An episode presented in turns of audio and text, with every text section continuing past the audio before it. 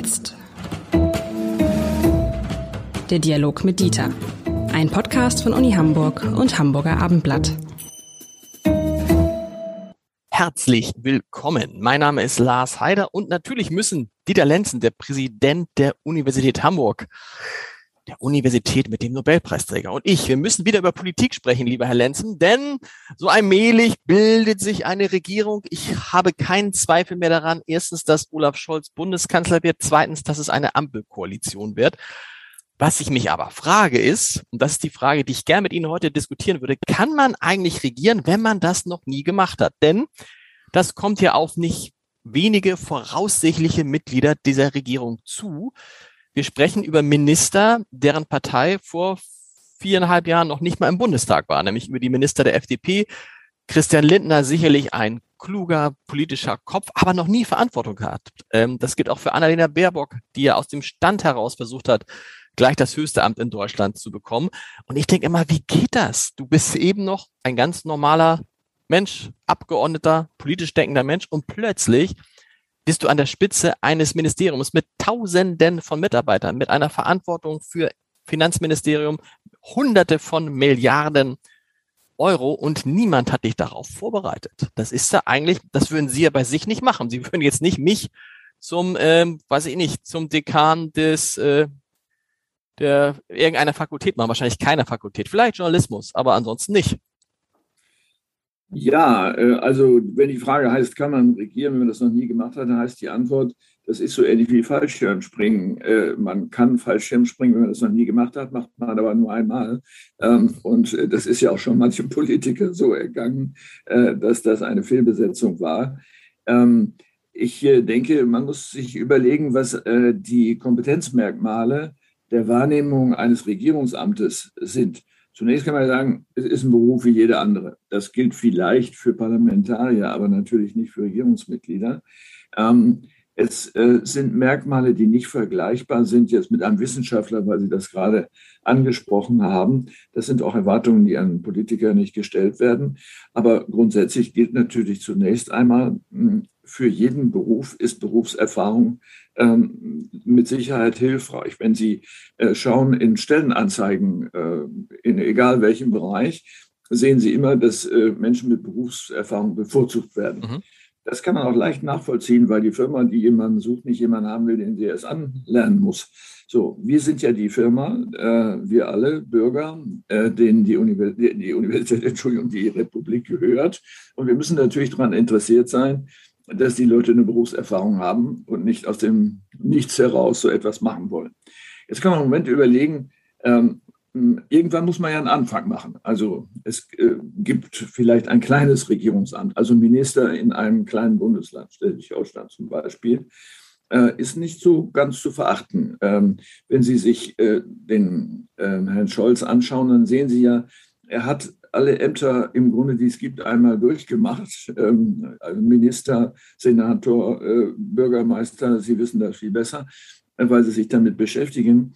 Äh, und dann hat man natürlich viele Elemente, die man nicht hat, wenn man aus der Mitte kommt. Das erste das muss man, das kann man mal auf, das kann man mal aufgreifen. Tatsächlich ja. ist es ja so, wenn es so etwas geben würde wie eine Ausbildung zum Bundeskanzler, dann hat Olaf Scholz die wirklich hinter sich gemacht. Muss man sich mal überlegen. Er war ja also einerseits in der, in der Politik, war er Generalsekretär der SPD unter Gerhard Schröder.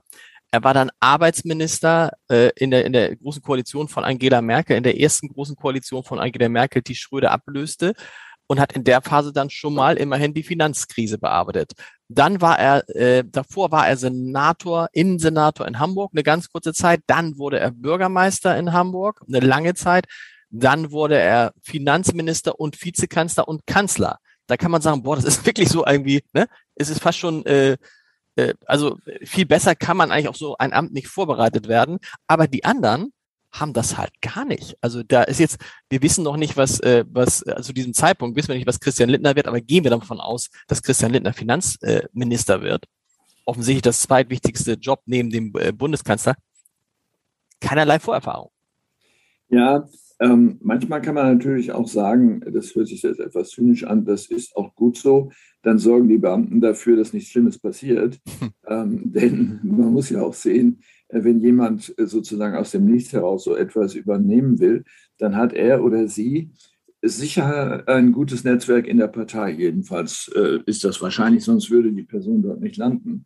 Ähm, das ist schon mal die halbe Miete, weil man muss ja Mehrheiten erzeugen.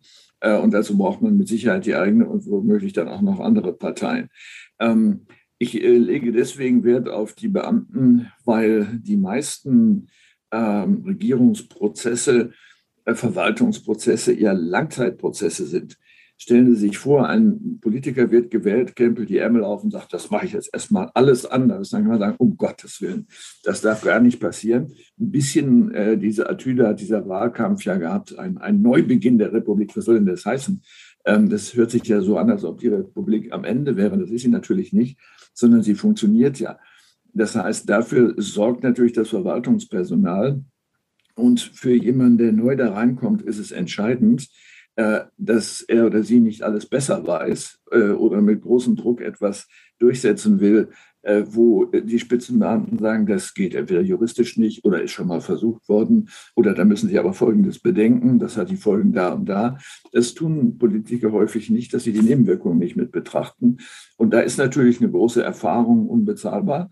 Äh, die sonst dann ersetzt werden muss durch das äh, Spitzenpersonal unter den Beamten, auf, äh, auf das man sehr viel Wert legen muss. Heißt dann aber, wenn du als Politiker nicht so die große Erfahrung hast in solchen Ämtern, dann steigt automatisch die Macht derjenigen, die da sind, die im Zweifel gar nicht gewählt worden sind, äh, weil du ihnen ja vertrauen musst, weil du darauf setzen musst, dass sie das schon irgendwie richtig machen und dass, dass du ihnen glauben kannst, was die erzählen. Das ist der Unterschied zwischen Scholz und Lindner. Scholz ist inzwischen so ein Profi, dass er wahrscheinlich die meisten Entscheidungen ähm, selber beurteilen kann. So. Das gilt für Christian Lindner wahrscheinlich nicht. Oder für Annalena Baerbock. Nicht immer auf Christian Lindner jetzt hier einschießen. Ja, äh, also ich will jetzt gar nicht die Person beurteilen, das kann ich gar nicht. Aber es ist richtig, äh, mit so einer Regierungserfahrung äh, und einer Sacherfahrung, vor allen Dingen in den Feldern, die Schlüsselfelder für eine Regierungstätigkeit sind. Und das Finanzministerium ist natürlich so ein Schlüsselfeld. Ohne Moos nichts los, heißt es ja. Also mit anderen Worten, das ist der, der, der Schlüssel für alles. Ähm, mit so einer Erfahrung kann man natürlich das Machbare vom Nichtmachbaren unterscheiden. Und ähm, wir haben das ja zum Beispiel bei Helmut Schmidt erlebt, der da auch einen klaren Blick hatte, was geht und was nicht geht. Ähm, das ist dann vielleicht ein bisschen trocken hanseatisch für manchen, der eher im Süden der Republik äh, wohnt, aber es hat ein hohes Maß an Zuverlässigkeit. Das, das sollte man nicht unterschätzen. Ähm, kommt dann auf Olaf Scholz als vermutlichen nächsten Bundeskanzler viel mehr Arbeit zu als auf Angela Merkel, weil wahrscheinlich seine Minister auch das eine oder andere Mal Fragen haben werden oder er zumindest mal gucken muss, dass es in die richtige Richtung geht, weil sie sich schlicht, weil sie deutlich jünger sind und sich schlicht nicht so auskennen? Naja, das ist die berühmte Richtlinienkompetenz, äh, von der man äh, natürlich sich gut überlegen muss, äh, in welchem Ausmaß man sie wahrnimmt und wo gewissermaßen die Grenzen des Ressorts ändern und enden und die gesamte Regierungstätigkeit berührt ist. Das ist eine Quelle für Streitigkeiten, das ist klar. Ähm, die Richtlinie kann man nicht einfach so allgemein formulieren und dann macht das jeder richtig, sondern die muss natürlich im Einzelfall dann immer wieder auf die Probe gestellt werden. Und es gibt Kanzler, die äh, sehr vertrauen äh, darauf, dass die Ressortträger, also die anderen Minister, das schon irgendwie richtig machen werden. Hat auch immer was mit äh, dem Entstehen dieses Vertrauens zu tun. Denken Sie mal daran, welche Minister bei Helmut Schmidt unterwegs waren, die er persönlich vorher lange, lange gekannt hat, mhm. so dass er weiß, den kann er einfach machen lassen, da passiert nichts. So. Äh, oder eben bei einer, Groß bei einer Koalition jetzt aus drei Parteien, da ist es natürlich ein Stück weit komplizierter, ob man einfach blind vertrauen kann. Die Versuchung, dann lieber gleich alles selber zu machen, ist natürlich da. Das ist aber die Quelle von, äh, von Ärgernis, äh, weil die anderen Minister, vor allen Dingen der anderen Parteien, müssen ja dafür sorgen, dass ihre Handschrift sichtbar wird. Und insofern kann man Scholz jetzt nicht beneiden äh, um die Situation, denn er muss ständig schwanken, mache ich lieber selber oder ich vertraue einfach, äh, selbst wenn ich es selber anders gemacht hätte. Das ist, ist das tägliche Geschäft. Andererseits ist es natürlich vernünftig, dass nicht nur der Bundestag deutlich jünger geworden ist und deutlich ähm, diverser, sondern dass es auch eine Bundesregierung wird. Ne? Es ist ja schon auch Zeit mal für so einen Generationswechsel, auch in der Politik, dass Leute wie Horst Seehofer, eben nicht mehr dabei sind, dass Leute wie Wolfgang Schäuble, auch Angela Merkel nicht dabei sind. Und insbesondere, wenn der Kanzler schon bei seiner ersten Amtszeit 63 Jahre sein wird, ist gar nicht so schlecht, wenn da welche sind wie äh, Christian Lindner, Jahrgang 79, glaube ich, Annalena Baerbock, Jahrgang 1980. Das führt ja auch dann dazu, dass die Identifikation der Menschen mit der Regierung vielleicht eine andere sein kann. Weil sagen, guck mal, da ist ja nicht nur mein Opa, da ist auch einer, der ist so alt wie meine, entweder wie meine Mutter oder wie ich selber.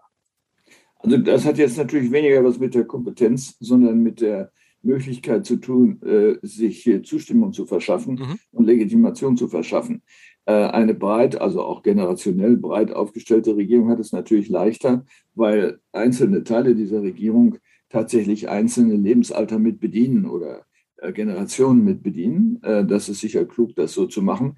Man darf aber nicht übersehen, dass zwei Drittel der Bevölkerung zu, der, zu dem älteren Teil der Bevölkerung gehören. Äh, die versuchen zu sagen, wir hören jetzt mal nur auf die Jungen, ist sicher gegeben. Äh, aber damit kriegt man keine Mehrheiten zustande. Nee, gut, deshalb ist ja auch der Älteste, der, wahrscheinlich, ich weiß nicht, ob der Älteste wird, aber der, einer der Älteren ist dann ja der Kanzler geworden. Was ich damit meinte, mit diesem, äh, mit dieser, mit dieser Jugendlichkeit und der Andersartigkeit, aus meiner Sicht ist damit auch, kann damit auch ein Kompetenzgewinn äh, verbunden sein. Zum Beispiel, wenn äh, eine Ministerin, ein Minister Kinder hat. Ich finde, das ist schon ein Unterschied, wenn du Kinder hast oder wenn du keine Kinder hast, wie es sowohl bei Angela Merkel war als auch bei Olaf Scholz. Ähm, und da, also das, weil man dann einen anderen Blick kriegt auf bestimmte Themen. Und das ist doch auch ein Vorteil, oder? Naja, es gibt ja in der Bevölkerung auch beides. Menschen, die Kinder haben und die keine haben. Und die Bedürfnisse sind sehr unterschiedlich. Und äh, die Bereitschaft der einen, ohne Kinder für die anderen zu bezahlen, ist auch überschaubar. Äh, umgekehrt äh, sind die Bedürfnisse der Mitkinder natürlich größer oder andere als äh, derjenigen ohne, um dieses Beispiel nur aufzunehmen, ist aber nicht totzureiten. Mit anderen Worten, in dem Maße, in dem eine Regierung tatsächlich die Divergenz eines Volkes, einer Bevölkerung abbildet, desto wahrscheinlicher ist es natürlich, dass sich irgendjemand dort auch wiederentdeckt und sagt, ja, die oder der macht das so, wie ich mir das auch vorgestellt habe. Deswegen habe ich die vielleicht auch gewählt oder auch nicht. Das spielt dann ja keine Rolle. Also ähm, im Grunde hilft in diesem ganzen Thema äh, sogar die, äh, die Berufsforschung, die sich ja immer mit dieser Frage der Vorerfahrung beschäftigt. Mhm. Äh, in der Tat ist es so, äh, dass Arbeitgeber sehr großen Wert darauf legen. Es gibt aber durchaus Untersuchungen, hm, wo man sagen kann, dass die Arbeitsqualität, also das, was am Ende dabei rauskommt, das ist natürlich bei einer Tischlerei was anderes als hier, dass die Arbeitsqualität nicht direkt abhängig ist von der Vorerfahrung sondern äh, sie können auch eine große Arbeitsqualität abliefern, wenn sie das noch nie gemacht haben. Sie können natürlich auch große Fehler machen, aber dafür kann man ja Vorkehrungen treffen. Und eine Demokratie wie unsere hat ja Vorkehrungen jede Menge, weil ja überall Bremsen eingebaut sind, bis hin zum Bundesrat. Das das Schlimmste, so ist ja die Idee der äh, Grundgesetzväter und Mütter gewesen, äh, um das Schlimmste zu verhindern. Interessant, aber wenn Sie gerade das, das Beispiel Tischler nehmen, beim Tischler wird es natürlich nicht gehen. Ne? Wenn Sie jetzt jemanden nehmen und sagen, du bist jetzt Tischler, bau mal den Schrank, der wird es wahrscheinlich nicht hinkriegen. So ist es. Und ich finde, das ist auch gut, dass man das immer wieder sagt, denn in unserer Bevölkerung ist äh, die Hälfte ja nicht im akademischen Feld unterwegs äh, und akademisch sein heißt ja auch nicht mehr viel, äh, sondern die Menschen müssen auch das Gefühl haben, die da oben wird ja dann häufig angenommen, die können ihren Job so wie ich meinen kann. Mhm. Und, kann, und das, was ich von meinem, bleiben beim Tischler, Lehrling erwarte, ähm, das muss ich auch von den Politikern erwarten können, aber mehr sogar als das, sodass sie auch in Anführungsstrichen anlernen können. Sonst entdeckt man sich da nicht wieder. Und wenn Sie die Berufsverteilung im Parlament sich angucken, nicht in der Regierung, im Parlament angucken, so ist das natürlich ein bisschen beängstigend äh, mit drei bis vier Prozent Arbeitern und Handwerkern und 74 Prozent äh, Richtern, Rechtsanwälten und, äh, und Ökonomen. das ist alles andere als eine Abbildung der Bevölkerung. Man hat aber doch, wenn wir so darüber sprechen, stellt sich dann doch die Frage, ob dieses Prinzip des Berufspolitikers, der ja ähm, Olaf Scholz geworden ist, obwohl er zwischendurch auch als Anwalt, als Arbeitsrechtler gearbeitet hat, ob das nicht doch der bessere Weg ist, weil man dann eben eine Berufserfahrung mitbringt unsere Idee ist ja eigentlich, dass Menschen sich eine Zeit lang ihres Lebens äh, um, um Politik kümmern, ja, dann reingehen und auch wieder rausgehen, so wie Katja Suding das zum Beispiel gemacht hat. Aber bei all dem, was wir jetzt diskutieren, ist das, führt das natürlich dann dazu, dass Menschen Verantwortung übernehmen, die das nicht können und dann, wenn sie es kennengelernt haben, würden sie wieder verschwinden. eigentlich ist das auch, zumindest, äh, es ist nicht effizient. Ja, im, im Berufsbereich spricht man ja vom Betriebswissen. Ähm, und ein kluger Arbeitgeber lässt Leute nicht gehen, die ein gutes Betriebswissen haben, weil er ein Jahr braucht, bis der nächste auch wieder mhm. Äh, Betriebswissen hat. Das ist auf der einen Seite richtig, aber hier geht es ja nicht nur um Betriebswissen, sondern auch um die Wahrnehmung der Interessen. Äh, der Schrank hat ja keine Interessen. Also mit anderen Worten, hier nimmt man ja die Interessen äh, der, der Auftraggeber entgegen und das Risiko von Compliance-Problemen dass man zu viel Zugeständnisse macht, die am Ende zu Lasten der Bevölkerung sind, ist natürlich sehr groß. Ähm, der Umstand, dass der Aufbau der Berufe im Bundestag so ist, wie ich es eben gesagt habe, hat ja was mit der Frage zu tun, können die Leute, die das machen, wenn sie es nicht mehr machen, wieder zurückfallen in ihren Beruf äh, oder sind sie dann, stehen sie dann vor dem Nichts? Ähm, und ein, ein Handwerker mit drei, vier Mitarbeitern, der kann das nicht völlig ausgeschlossen. Was soll er denn machen? Den Betrieb dicht machen so lange und dann wieder neu aufmachen. Die Kunden sind inzwischen woanders. Das ist ein Problem. Das ist wirklich ein Problem, weil dann nämlich die Repräsentanten der Interessen dieses Handwerkers womöglich in Verbänden sind, die aber selbst wiederum so verknüpft sind äh, mit politischen Interessenträgern außerhalb dieser Verbände, dass man vielleicht auch ab und zu was durchbekommt, aber man ist dann nicht mehr richtig an der Basis. Ähm, das ist verzwickt und ist, wenn man so will, eine Strukturfolge äh, der parlamentarischen Demokratie. Ich sehe jetzt keine Alternative, aber äh, wir brauchen immer wieder, wie soll man sagen, ein Monitoring, wir brauchen Bremsen, äh, wir brauchen Nachdenkensschleifen, die dann so wirken, als ob man nicht zu Potte kommt. Ähm, aber das ist wichtig, damit nicht ähm, das Schlimmste passiert. Und muss man nicht auch am Ende sich dann klar machen, dass so ein Finanzminister so eine Außenministerin, was auch immer, am Ende vielleicht dann auch mehr so eine Art, also dass die operativ vielleicht gar nicht so tief drinstecken, sondern am Ende tatsächlich die sind, die das Ganze verkünden. Wenn das erlebt man, ja ganz, erlebt man ja ganz oft bei, übrigens bei Menschen, die an der Spitze von großen Einrichtungen stehen, dass sie letztendlich das Gesicht dieser äh, Einrichtung sind, aber im Zweifel gar nicht mehr äh, operativ also auch entbe ja entbehrlich wären. Sie haben ja eben das Beispiel äh, Außenministerium genannt. Daran kann man das äh, sicher zeigen. Ähm, äh, mal Völkerrecht studiert zu haben, hilft einem überhaupt nichts. Das hat gar nichts mit dem Amt zu tun, sondern die Frage ist ja, wie entwickle ich Vertrauen bei den Kommunikationspartnern äh, an der Spitze anderer Länder. Hm. Und das hat was mit Persönlichkeit zu tun, hat da möglicherweise sogar was mit Lebensalter zu tun. Das ist sicher unterschiedlich. Wie entwickle ich Vertrauen? In diesen kurzen Zeiträumen, wo man sich überhaupt begegnet. Äh, das kennen wir ja aus dem Alltag auch. Ähm, manchmal sind wir in Situationen, wo wir sagen, also diesem Arzt vertraue ich irgendwie, der hat mit mir so. Ähm, aber äh, häufig ist es so, ich kann es gar nicht sagen, ob ich dem vertraue oder nicht. Das ist aber das A und O mhm. Äh, in der Spitzenpolitik, in der spitzenauswärtigen Politik. Ähm, sonst bleibt es nichts anderes übrig, als dass die Beamten die Politik machen oder die Diplomaten in den, in den Botschaften. Und dann war es doch wieder ein Vorteil, dass Angela Merkel so lange da war, weil die Menschen, ich sagten, Mensch, also nicht nur die Menschen in Deutschland, sondern auch überall, die kenne ich. Auf die konnte ich mich vor vier, vor fünf, vor zehn Jahren schon mal verlassen. Das schadet dann doch nicht so eine lange Amtszeit in, in, den, in, den, in, in, in den internationalen Beziehungen. Unter dem Gesichtspunkt sicher. Äh, aber auch nicht nur in äh, internationalen Beziehungen, sondern natürlich auch in nationalen, denn man hat ja ständig zu tun mit Interessengemeinschaften, äh, seien es Gewerkschaften, seien es Arbeitgeberverbände und vieles andere, wo die Interessenträger, der Präsident, die Präsidentin eines Arbeitgeberverbandes oder einer Gewerkschaft, das Gefühl gewinnen müssen, wenn ich jetzt mit der etwas verabrede, macht die das dann auch wirklich? Kann ich das unterschreiben? Oder hat sie mich über den Tisch gezogen? Und das ist das tägliche Aushandeln und hat sehr viel mit Persönlichkeit zu tun. Lieber Herr Lenzen, bis zur nächsten Woche. Vielen Dank. Ja, tschüss, bis dann.